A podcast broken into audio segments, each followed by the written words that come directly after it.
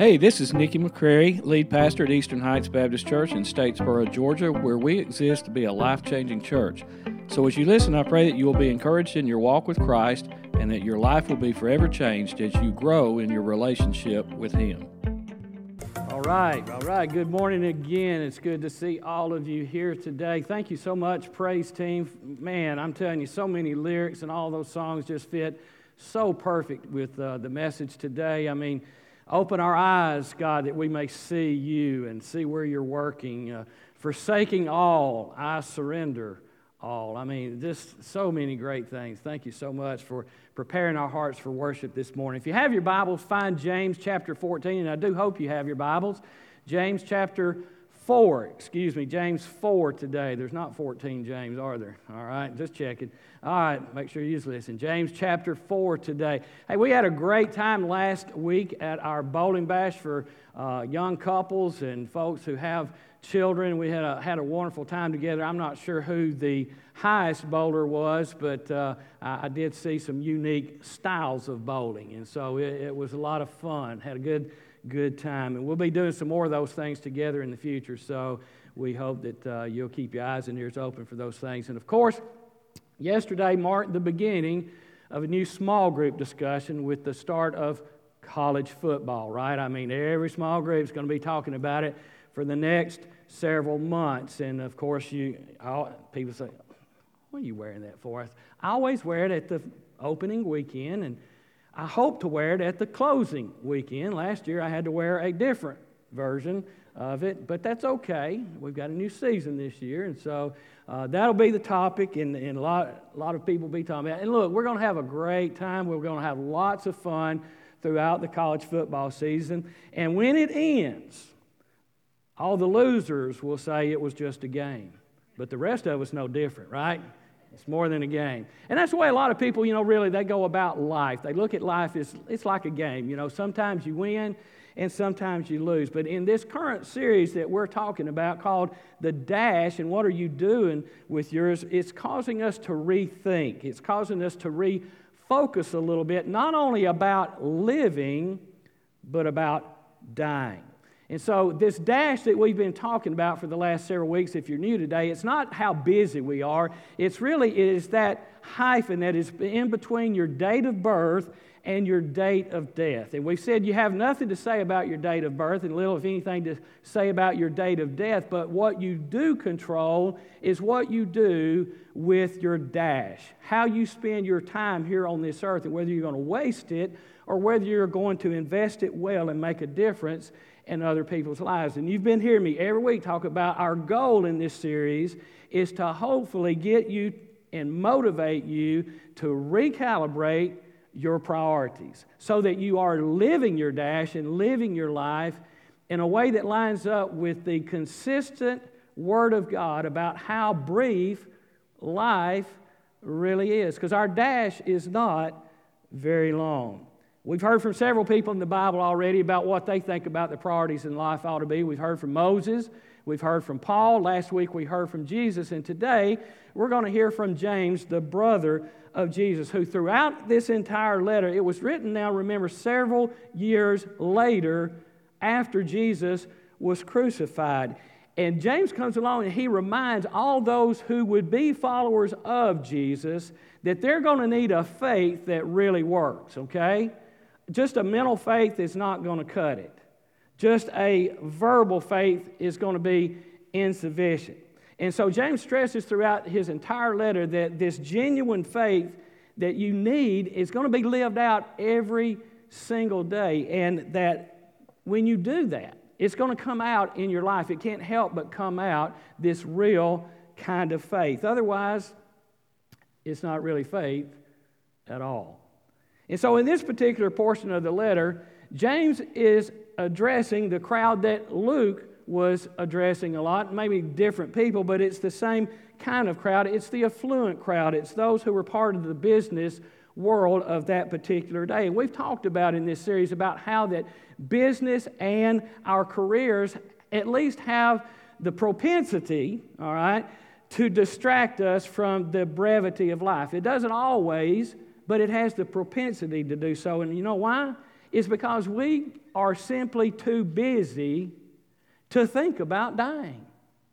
We're too busy. Well, we've been looking at James chapter 4, verse 14 is our key verse. Today, I want us to start in verse 13. Look at it with me together. James chapter 4, verse 13. Look here, you who say, Today or tomorrow we are going to a certain town and we'll stay there a year. We will do business there and make a profit. How do you know what your life will be like tomorrow? Your life is like the morning fog. It is here for a little while, then it's gone. What you ought to say is, if the Lord wants us to, we will live and do this or that. Otherwise, you are boasting about your own pretentious plans, and all such boasting is evil. Remember, it is sin to know what you ought to do and then not do it. You see, earlier in, in his letter here, James describes two kinds of wisdom. He describes the wisdom of the world, and then he describes the wisdom of God. And I don't see anywhere the wisdom of the world more so than we see it in the marketplace or the business world. And here in chapter 4, James is addressing this business crowd, and we know he is because he uses business like terms. He says, today or tomorrow, which means you're thinking ahead. He says, go to a town and stay for a year.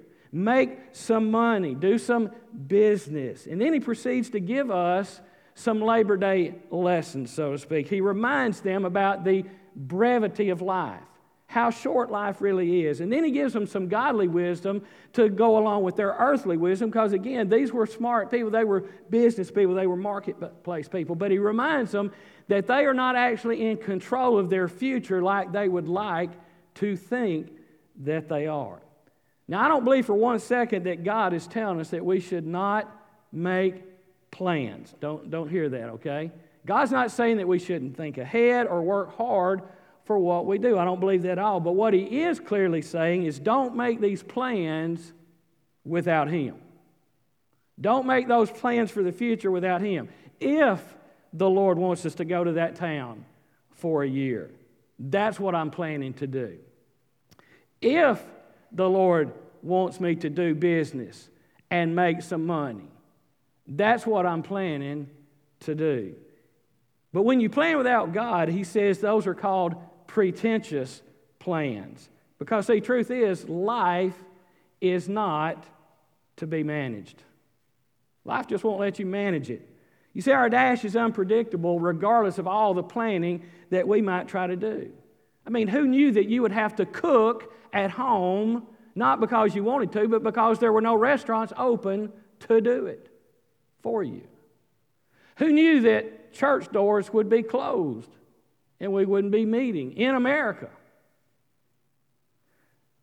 Who knew that you could not be present at the hospital room with your loved one who was dying? Or that you would have to go see your loved one in a nursing home and stand outside the window to do it?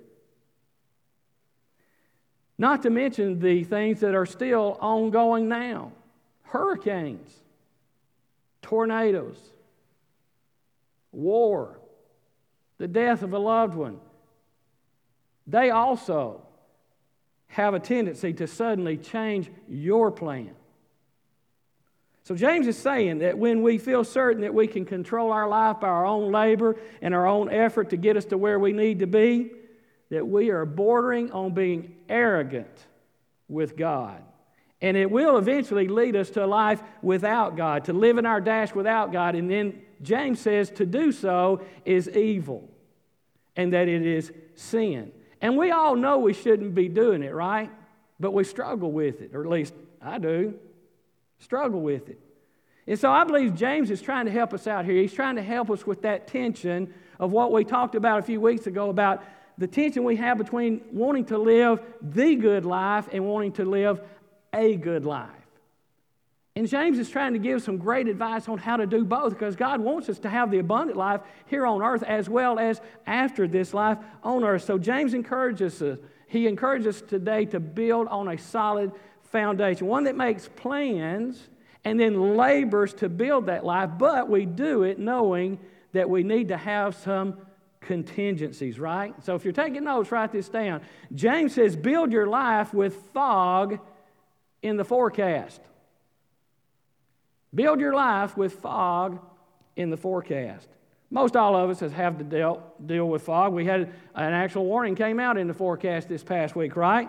We've dealt with it before, whether it's driving early to school or to work, or whether it's on a hunting trip, or maybe it was on the river when you were going out to fish early one morning. But we, you know what? When we live in the fog, that is, we don't just cancel school you know, or work because of fog, we drive through the fog, right? We live in the fog. We don't just cancel the hunting trip or the fishing trip, we live in that fog. But you know what we do when we're living in that fog? We slow our roll just a little bit, right? We take some extra time getting there. We give ourselves some extra time to maybe see the dangers that are ahead. And you know what? If we got lights, we will use them, but early on, we don't know better, and so we use our bright lights because we think that'll do better, and we all have learned that makes it worse, right? You have to put your dim lights on, or, and if you have your cars equipped with fog lights, that even helps better. Most of you don't even know how to turn them on, okay? You might want to know that. It's foggy times these days. And so, what James does, he comes along here and he gives us three Labor Day lessons that'll help us live our dash but to do so by keeping in mind it's just a fog. It's unpredictable, it's unreliable, and it's uncertain, except for the fact that it is going to be very brief. So, Labor Day lesson number one, we've talked about it a little bit before. We'll talk about it more today, and that's God's sovereignty. God's sovereignty. And again, I don't think James is condemning or criticizing foresight. You know, if you're laboring out there in the business world and you want to be successful, then you quickly learn how to make good judgment calls and you're always thinking ahead, or otherwise you're not going to be very successful. In Proverbs 21, verse 5, the book of wisdom says, Good planning and hard work lead to prosperity, but hasty shortcuts lead to poverty. But look, our culture today is a world of shortcuts. We got an app for everything to make everything shorter, right? Look, folks, it wasn't raining when Noah started building the ark.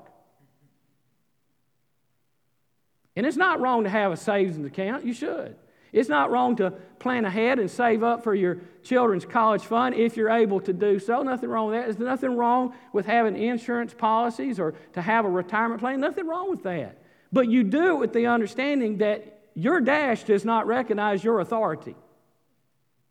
You're not in control you're not master of your dash.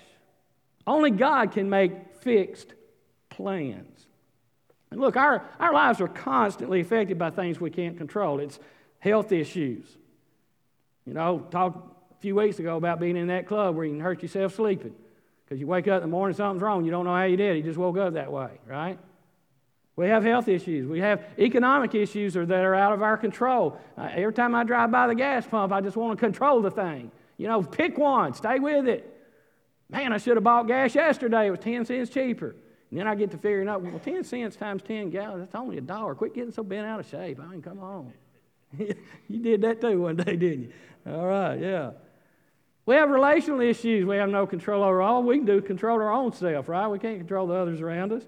See, we as humans, we are always having to make constant changes to our dash that we have no control over. A fork will come in the road.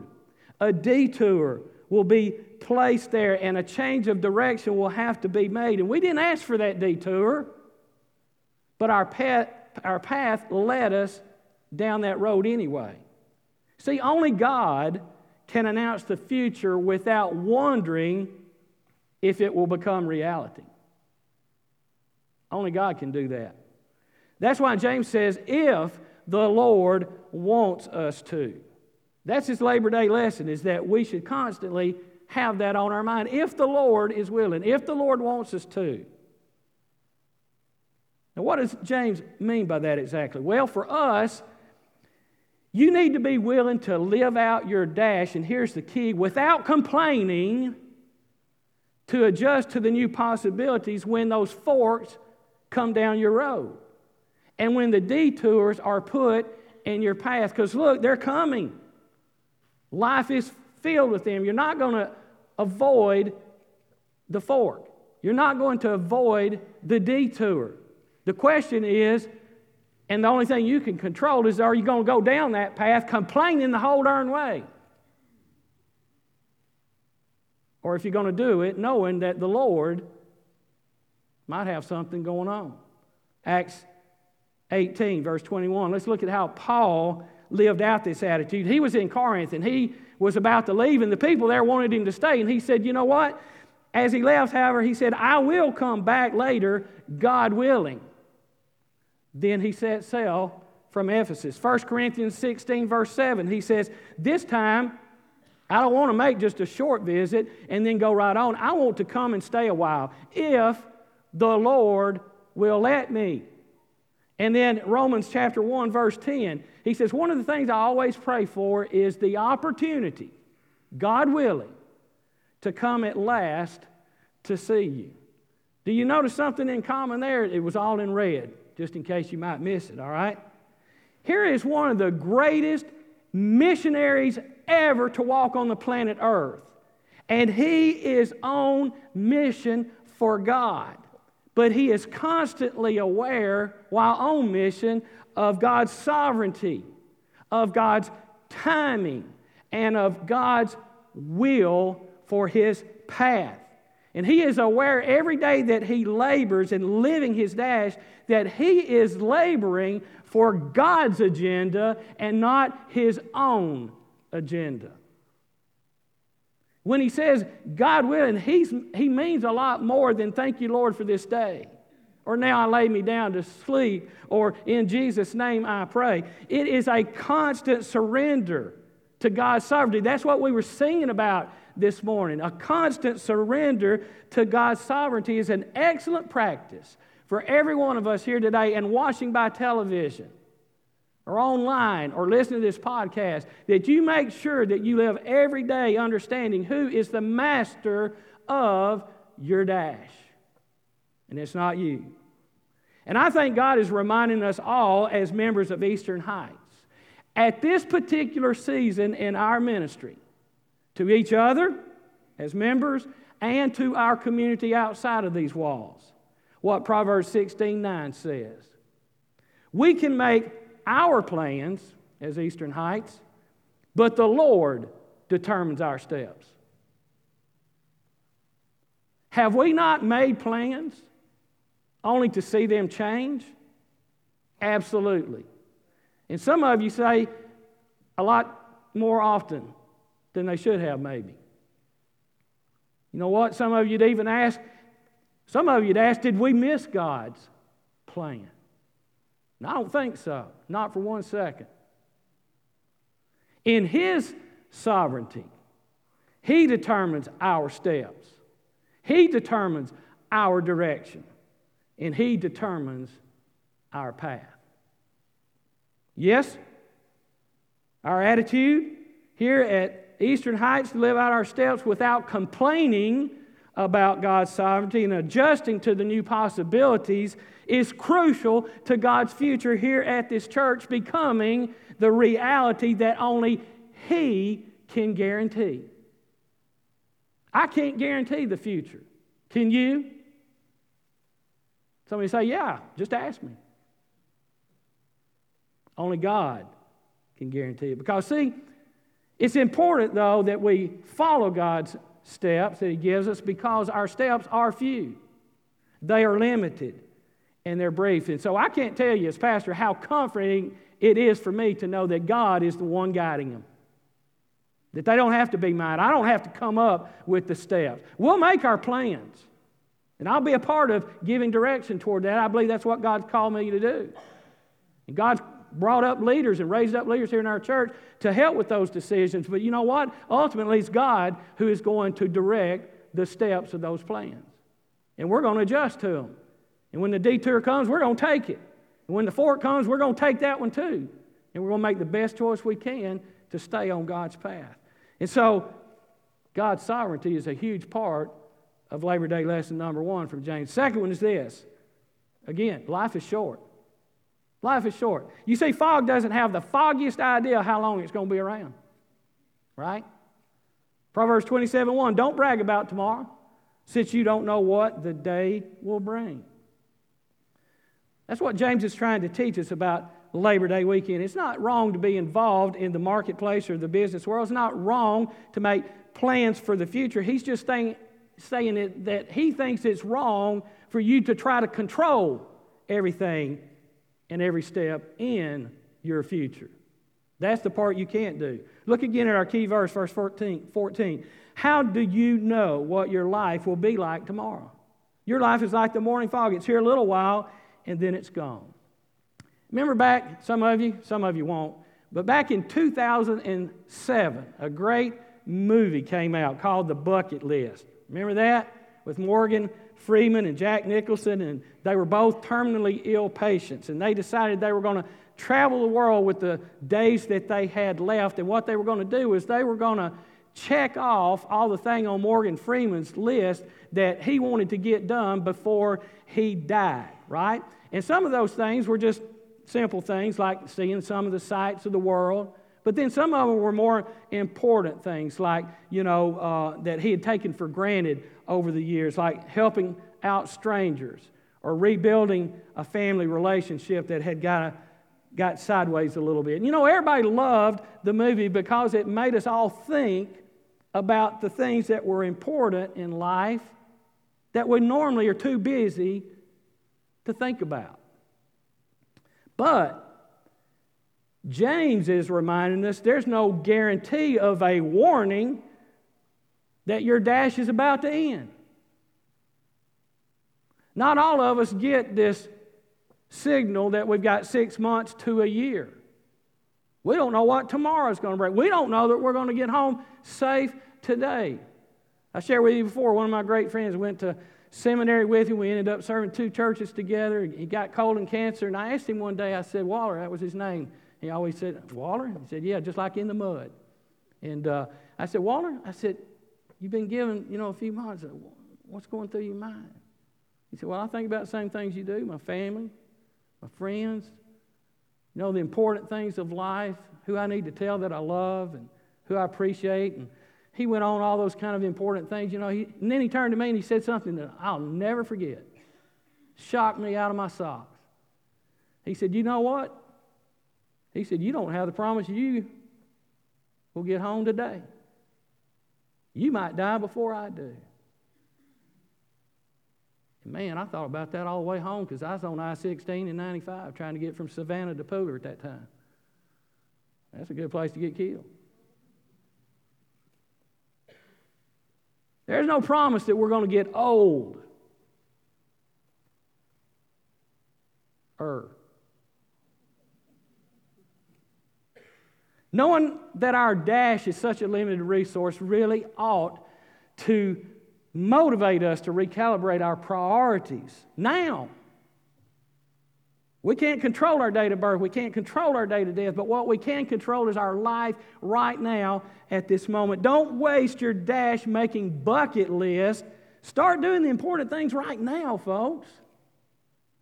I had a pastor years ago, he had a lot of sayings, but one of them he liked to say all the time, was, I'll never forget, it, he said, Dead noses smell no roses. And what he was saying by that is if there's somebody that's important in your life, you need to let them know that now. Don't wait till they're dead, show up at their funeral, and put a rose on their casket. Tell them now. You see, most people don't waste their life by what they're doing, they waste their life by what they never get around to doing. So maybe James is reminding us again today that today is the day, like it was a few weeks ago, to make someday today. Because life is short. Labor Day lesson number three. I want to talk about this important thing the importance of now for just a few more minutes. The importance of now. You see, I've always had a little trouble figuring out how this last verse fit into this discussion that James is trying to have with the Christians of that day and then us today. But now I, I, think I understand it just a little bit more. Look at it in verse 17. He goes on about the brevity of life and how we don't have the promise of tomorrow and all this kind of stuff. Then he says, Remember, it is a sin to know what you ought to do and then not do it. Now, I've heard this verse used many, many times, right? Most of the time, it's been way out of context. All right?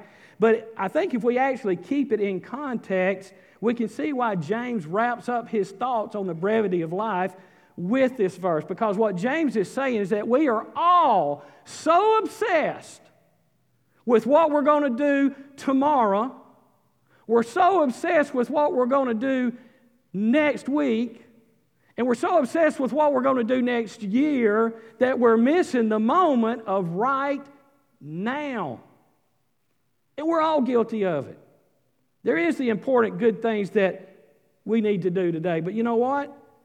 We're not doing them now because we're waiting on later.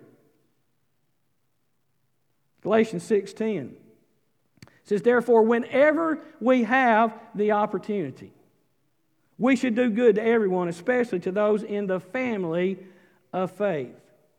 It's another one of those coffee mug t-shirts saying that's actually too true and that is life is what's happening while you're making plans. You ever heard that? When leading the American troops during World War II, General MacArthur went to his engineers. He said, Guys, how long would it take to build a bridge over this certain river so that our troops can get to where they need to be? His engineers came back and said, Sir, it'll take three days to build that bridge. He says, Well, start making your plans. He came back three days later and he says, Guys, do you have the plans for the bridge? They said, No, sir. He had a shocked look on his face. He said, Now, we built the bridge. It's ready to go, but if you want plans, it's going to take a lot longer than three days. But the bridge is built. See, you have now. They didn't need plans, they needed a bridge. And I believe that you have time to do all that God wants you to do right now. And all James is trying to tell us is to recognize the importance of now. You know, most all of us have had those times when, you know, we said, wow, God sure showed up today, didn't he? Man, that was awesome. We've all had those moments when we said, we were so inspired by God. We said, Ooh, that was good, man. That was so good. But you know what? The more accurate biblical perspective is realizing God's presence in every single moment. Because you know what? God never sleeps, He never slumbers. And I wonder how many times that we have missed God in the now. You are living your dash now. God is directing the steps of your dash now. And I don't know about you, but recognizing the importance of now does not come easy for me. All right? Just a little transparency coming forth, okay? We can't edit this, right? All right, delete this. Anyway, a little transparency. My spiritual gift is primarily administration, which means that my mind works in steps. I analyze things and I make a plan. It might not be a good plan, it might not be the right plan, but I will have a plan. And it'll be laid out in steps, will it not, Miss Katie? Katie knows. Katie's not my wife. She's my trip wife. She's been on every trip. She knows I'm going to have a plan. I'm going to have a contingency plan, and I'll have a contingency plan for the contingency plan.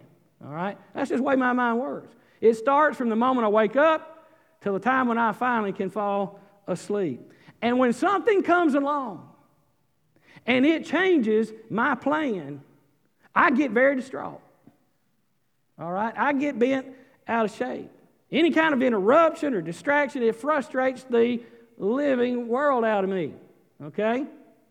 And my sweet, loving wife, Amanda, who is in Alabama with her dad, who's going to have knee surgery replacement this week, pray for him.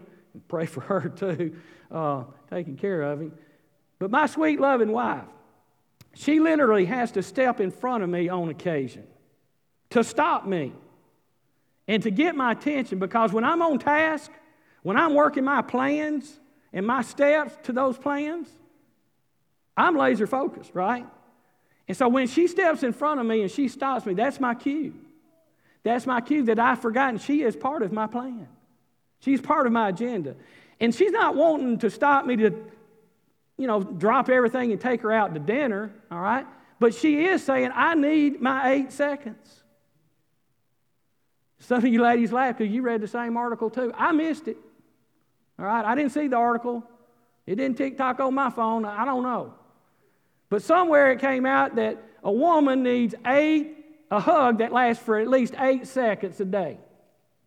All right? And so that's a practice we have now. And she'll get in front of me if I forget about it, and she'll get her eight seconds in. And so, not everyone here, I, I understand that not all of you are that intense in how you operate. But I think we'll all agree that we do get a little bit bent out of shape when something or someone comes along and changes our direction or changes our course, and we have to adjust our plans, even if it's something simple. But you know what? If we could ever grasp the importance of now and that God is sovereign and in control of all of our dash, not just what we plan for, then I think we could be a little bit more patient and in tune with those daily interruptions that are God ordained. And I'm telling you, that's hard for me. Maybe it's hard for you, but it doesn't take away the importance of realizing the importance of now. We all need to do it because every day is filled with detours and exit ramps that we didn't plan for, right? I've always been amazed at how calmly Jesus handled daily interruptions, like a baby that cries in the middle of the service, right? It happens, especially if you have babies, right? Nothing wrong with that. That's good stuff, all right?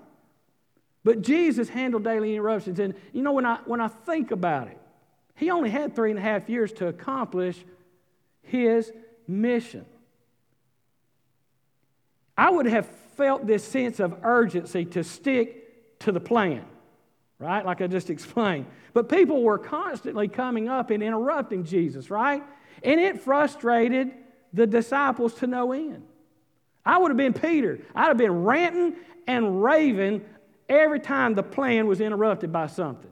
I'd be going, get, get on out of here. You know, we, we got stuff. We on mission. But G- Jesus, he realized the importance of now. And those interruptions weren't keeping him from his work, those interruptions were his work. And so it could be for our life. You see, now was the time to help the helpless. Now was the time to heal the sick. Now was the time to listen to those without a voice. Now was the time for Jesus to accomplish all that God wanted him to accomplish, interruptions and all. And so, just as it is truth for our daily lives, I believe it's the truth for the dash of Eastern Heights Baptist Church. Let's not see the interruptions to our plans as keeping us from doing God's work but rather see them as God's work for right now. And while we make plans for the future, we understand God will direct our steps. As Eastern Heights, that we understand the importance of now. Now is the time that God has given us. Right now. Now is when the ministries that we have going on are being used by God. Right now. Not three years ago, not 10 years ago, not 10 years down the road, right now. And now is still life changing for those who are spiritually aware of God's presence enough to be in the now of every moment. God's still changing lives right now. Amen? So we'll make our plans, but God will direct our steps. Now, next week, we're going to wrap up the dash, and I hope that you'll be back. I hope that you'll invite someone to come with you because to, next week's title is called Press Your Luck. And if you've never seen the game show, you've got a week to look it up on YouTube or wherever you want to go. but watch at least one episode of Press Your Luck so you'll know what a whammy is. That's what we're going to be talking about next week. Well, today we're going to close out our service a little bit different than we normally do. And, uh, and we're going to ask that the Honeycutts come forward. And uh, she so lovingly, she's right there, Dylan. You don't have to run. She's, she's, she is not gone far. Come on up here, Barry. No, no y'all stay down there. You don't have to walk up here. I'm going to ask Richard Cleveland. He is our incoming new chairman of deacons. And he has worked with uh, Dylan since almost the day Dylan got here with our student ministry. And today is Dylan and uh, Katie's last day, along with Barry and beautiful Jesse there, who loves to chew on everything. And, uh, you know, Dylan has affected a lot of lives. Dylan's going to be getting emails and text a month from now, a year from now, Dylan, you're going to get some five years from now, and you're going to go, ooh, what? You're going to get some life changing things because you've changed lives while you're here. And we're grateful. And Katie, same for you. You've invested your life in this ministry as well. And God's blessed you with two beautiful children. So they're leaving to go back to Florida to be closer to their family. And uh, I've asked Richard if he would to lead us in a prayer blessing over them as they do so. And then they're going to hang out here in the gym after our band uh, finishes out this morning because they got Richard's got to get back up here on the cello and Dylan's got to get back up here on the drums and and so um, so we're to have that prayer blessing and then they'll close us out and they'll be hanging around here in the gym if you'd like to share a word of encouragement with them and to them. Richard. Morning, church. If you weren't here Wednesday night when we had a time with the youth, um, you might have heard, you, you missed youth saying that, how can we ever find anyone as cool as you? And now I don't know how long it's been since you had teenagers in the house, but translation, the subtitles would say, we're going to miss you. And you made a difference in our lives. That, that's teenage speak. Um, and so as we pray, I know it's been a while since we've done this. I'm going to ask deacons, youth, uh, members of church, um, as you're comfortable, to come on up as we pray and stand next to Dylan and Katie and their family uh, as we all bow our heads um, and we're going to pray um, together. We're commanded to come together in fellowship, and this time of fellowship is what gives us accountability. It's how we grow, it's how we affect each other. But there's also times of going out. And just as Nikki just said, um, their ministry will continue in the now, in the now of loading a truck, in the now of driving down there, and in the now of figuring out what's next. So, again, uh, a couple deacons, church members come forward. Uh, let's pray with them. And then, if you join me and bow your heads and let's pray.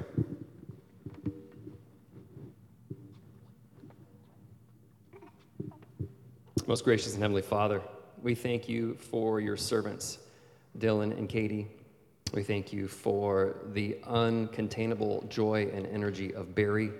We thank you for this beautiful creation, Jesse. Lord, we thank you that in our short dash, you have brought them into our lives, Lord.